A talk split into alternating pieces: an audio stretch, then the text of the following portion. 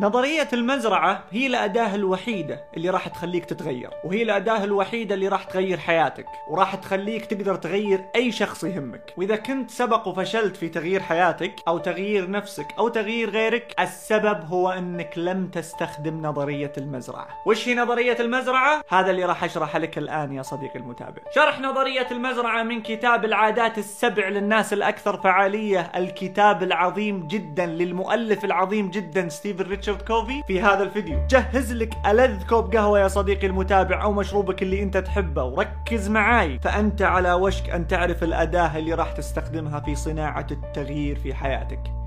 ويلا نستمتع.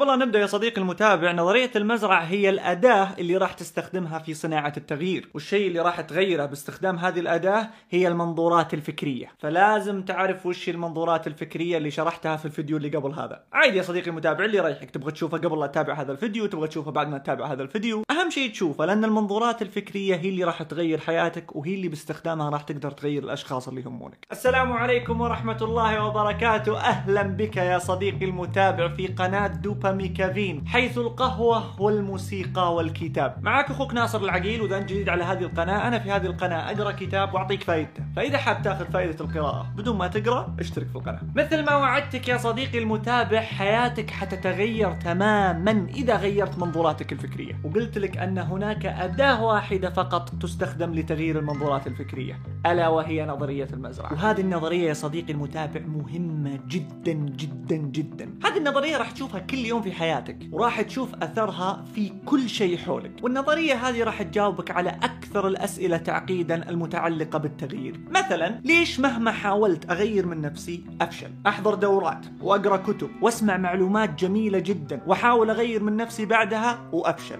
أو أتغير فترة مثلا وبعدها أرجع مثل ما كنت. واحيانا أكون عارف تماما إن هذا الطبع اللي فيني غلط وهذا السلوك اللي أسويه سلوك سيء ولازم أتركه. عارف لكن قد ما احاول اتغير افشل ليش؟ نظرية المزرعة هي السبب. على سبيل المثال ممكن تكون حاولت كثير إنك تغير شريك حياتك أو حاولت تغير من أبنائك أو أي شخص يهمك في الحياة. وفشلت. السبب يا صديقي المتابع إنك ما استخدمت نظرية المزرعه فلازم تستخدمها إذا بغيت تصنع التغيير في أي جانب من جوانب حياتك. اعذرني يا صديقي المتابع إذا طولت عليك في المقدمة لكن لازم أبين لك قديش هي مهمة. والآن بقول لك وش نظرية المزرعة بس قهوتي جهزت خلني أجيبها وأجيك. ستيفن كوفي يا صديقي المتابع يقول كل محاولات التغيير في حياتنا تفشل بسبب أننا نعتقد أن التغيير راح يكون بين يوم وليلة. في بعض الأحيان يصير التغيير في لحظة. مثلا يحصل لنا حدث قوي جدا يغيرنا جذريا لكن هذه الأحيان ما تتجاوز 5% من حياتنا. أما التغيير الحقيقي والجذري لا يحدث إلا بعد مدة من الزمن. يحتاج وقت يحتاج مدة تشتغل عليه عشان تصنعه. كالمزرعة تماما. ويقول هل تعتقد أنك تجي فصل الربيع وتنثر البذور في المزرعة؟ ثم تذهب وتلهو طول موسم الصيف وتأتي في الخريف لتجد المزرعة قد أثمرت؟ بالطبع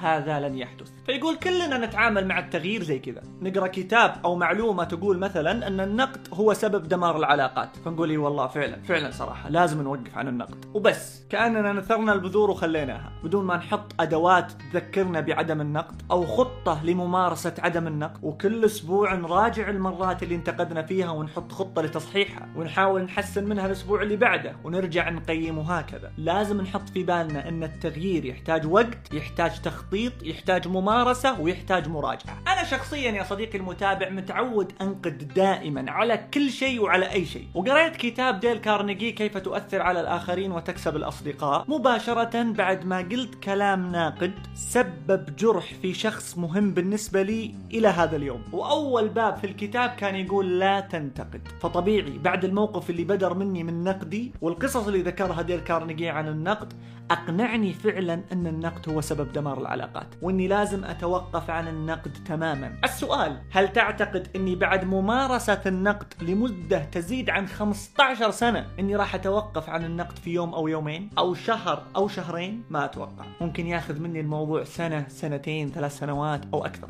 أتدرب ومارس وأنسى وأرجع أتذكر وأخطط وراجع وكذا. وأي شخص في الحياة استمر لمدة متعود يسوي شيء معين أو عايش على نمط حياة معين أو على ممارسة عادة سيئة ما راح يتغير في يوم وليلة. ولاحظ الأشخاص اللي حولك وتذكر كلامي. حتى إذا تبغى تغير شخص ثاني شريك حياتك أو أبنائك أو أمك أو أبوك أو أخوك أو صديق أو أي أحد. إذا تبغى تغيره لازم تستخدم نظرية المزرعة. وإن هذا الشخص اللي تحاول تغيره ما راح يتغير في يوم وليلة. تحتاج مدة يا صديقي المتابع. هذه النظرية هي الأداة الوحيدة في صناعة التغيير. يا سلام. الآن يا صديقي المتابع بعد ما عرفنا ليش محاولات التغيير حقتنا كانت تفشل وبعد ما عرفنا كيف نصنع التغيير خلنا نرجع للكتاب ونعرف كيف نظرية المزرعة راح تساعدنا في اكتساب هذه السبع عادات. العادات اللي راح تخلينا ننجح ونغير حياتنا للأبد. يقول ستيفن كوفي لاحظت إن كتب تطوير الذات اللي ألفت آخر 150 سنة ما لها أي فائدة أبدا. والله إنه صادق. تقرأ الكتاب وتلاحظ إنه قاعد يلقنك سلوكيات. افعل كذا لا تفعل كذا. افعل كذا لا تفعل كذا. ويحاول يعطيك حلول سريعة تستخدمها عشان تتغير. ممكن تنفعك في موقف أو موقفين أو تطبقها مرة أو مرتين لكن بعدها راح تروح في طي النسيان. يقول هذيك الكتب تعطيك إسعافات أولية مسكنات لآلام مزمنة. وتلاحظ الشخص مننا إذا أوشكت علاقته مع شريك حياته أن تتدمر أو انبنت فجوة كبيرة بينه وبين ابنه المراهق أو بنته المراهقة. وقاربت علاقته مع أحد إخوانه أو أحد خواته أن تتحطم أو يكون على شفا حفرة من أن يفقد أعز أصدقائه. يطير يبحث عن حلول سريعة يحاول فيها أن ينقذ هذه العلاقة. وهذا الشيء ربما ينفع مرة أو مرتين لكن لن ينفع على المدى الطويل أبدا. وراح تتدمر العلاقة اللي أنت خايف عليها. وهذا النوع من كتب تطوير الذات اللي يحاول يعطيك حلول سريعة. افعل كذا لا تفعل كذا عشان تنقذ علاقتك. لن تنجح في إنقاذ العلاقة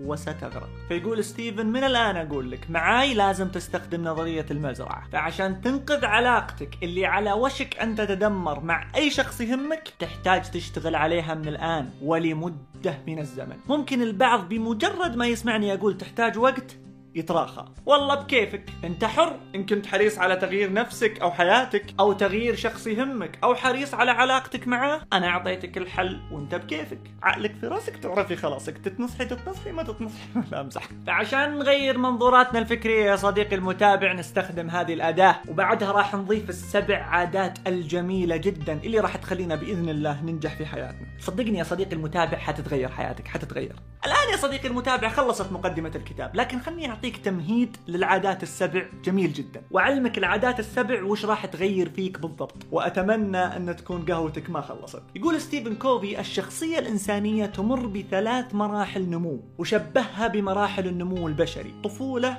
وسن نضج وشيخوخة. ونمو الشخصية الإنسانية كذلك. عندها مرحلة طفوله سماها مرحلة الاعتماد على الآخرين. وقال مثل ما الطفل يعتمد على الآخرين في كل شيء في أول حياته كذلك هي الشخصية في مرحلتها الأولى مرحلة الاعتماد على الآخرين. ويقول في أشخاص في حياتنا لا تزال شخصياتهم تعيش في مرحلة طفولتها. ركز ركز يا صديقي المتابع الكلام مهم ركز. مثل ما الطفل ما يقدر يعيش إلا بوجود ناس حوله وناس ترعاه هذه الشخصية تحتاج الناس حولها عشان تعيش. فعلى سبيل المثال في أشخاص إذا وقعوا في مشكلة ينهارون تماما وتلقاهم يحتاجون لشخص يحل لهم هذه المشكلة. وإذا مرت عليهم فترة حزن يحتاجون شخص يطلعهم من هذا الحزن. حتى إذا بغوا يفرحون يحتاجون شخص أو أشخاص عشان يفرحون. ولازم يكون في شخص يشجعهم إذا بغوا تشجيع ويحفزهم إذا بغوا تحفيز. معتمدين اعتماد كبير جدا على غيرهم. يقول شخصياتهم هذه لا تزال في مرحلة الطفولة ولم تنضج بعد. وممكن شخصياتنا حنا برضو تكون لا تزال في مرحلة طفولتها. أو على الأقل في بعض جوانب حياتنا لا تزال شخصياتنا في مرحلة طفولتها. فالعادات الثلاث الأولى سماها عادات النصر الشخصي. راح تنقل شخصيتك من مرحلة الاعتماد على الآخرين إلى مرحلة الاعتماد على الذات. وراح تتحول الشخصية إلى شخصية قوية تعتمد على نفسها في كل شيء. ولا تحتاج أحد يحل مشاكلها ولا أحد يفرحها ولا أحد يواسيها إذا حزنت أو حتى يشجعها ويحفزها. وعيد وكرر يا صديقي المتابع لا تنسى أن الموضوع هذا يحتاج وقت. نظرية المزرعة. وحط في بالك يا صديقي المتابع أني راح أزعجك بنظرية المزرعة في هذه السلسلة وفي أي سلسلة ثانية وفي أي وقت من الأوقات. شغل جلدي جلدي ما يمشي عندنا. تجي العادات الرابعة والخامسة والسادسة اللي سماها عادات النصر الجماعي اللي راح تنقل الشخصية من مرحلة الاعتماد على الذات إلى مرحلة الاعتماد بالتبادل واللي تنتقل فيها الشخصية إلى أعلى مستوى من مستويات نضجها وعلمها وحكمتها وخبرتها كسن الشيخوخة تماما. سن الحكماء وفي هذه المرحلة تكون الشخصية يا صديقي المتابع قادرة على التحكم في العلاقات الإنسانية وقادرة على تسخيرها أيضا. راح تسخر الناس اللي حولك وتخليهم يساعدونك في الوصول إلى حلمك أنت. والله يا صديقي المتابع أن الكلام هذا حقيقي وأنا شخصيا مجربه. طبعا يا صديقي المتابع اعتماد بالتبادل أوكي؟ إيه يا حبيبي أعطني وأعطيك. وبعد كذا يا صديقي المتابع تجي العادة السابعة الجميلة جدا. جدا جدا جدا وسميها أنا عادة الاتزان واللي فيها راح تحقق الاتزان في حياتك. وهذه العادة راح تساعدك في ممارسة العادات الست بشكل أسهل وأسرع. ومثل ما يقول المثل يا صديقي المتابع رب قوم ذهبوا إلى قوم ولكننا القوم الأولانيين لما راحوا إلى لا أوكي خلاص. مثل ما يقول المثل يا صديقي المتابع التكرار يعلم الشطار. اسمح لي بس أكرر اللي قلت لك في الفيديو اللي راح وفي هذا الفيديو. ألخص لك كذا عشان ما تنسى. عشان تتغير ظروفك الخارجية.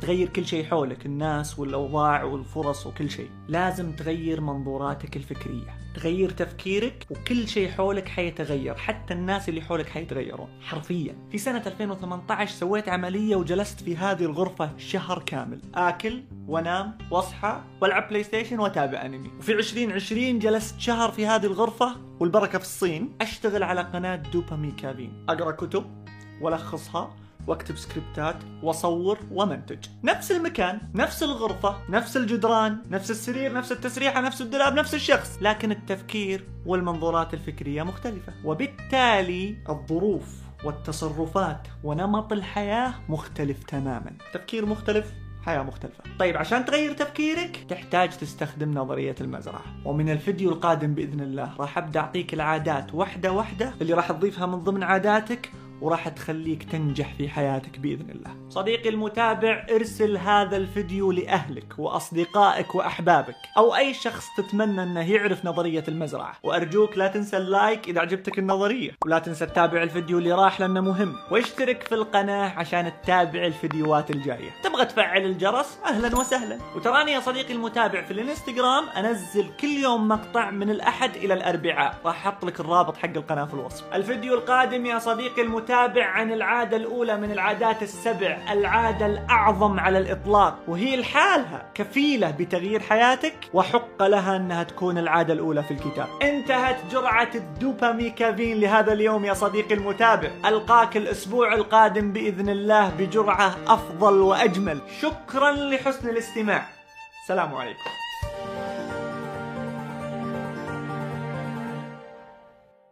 مرهقة. أنت وخائفة وطويل جدا مشواري مشواري.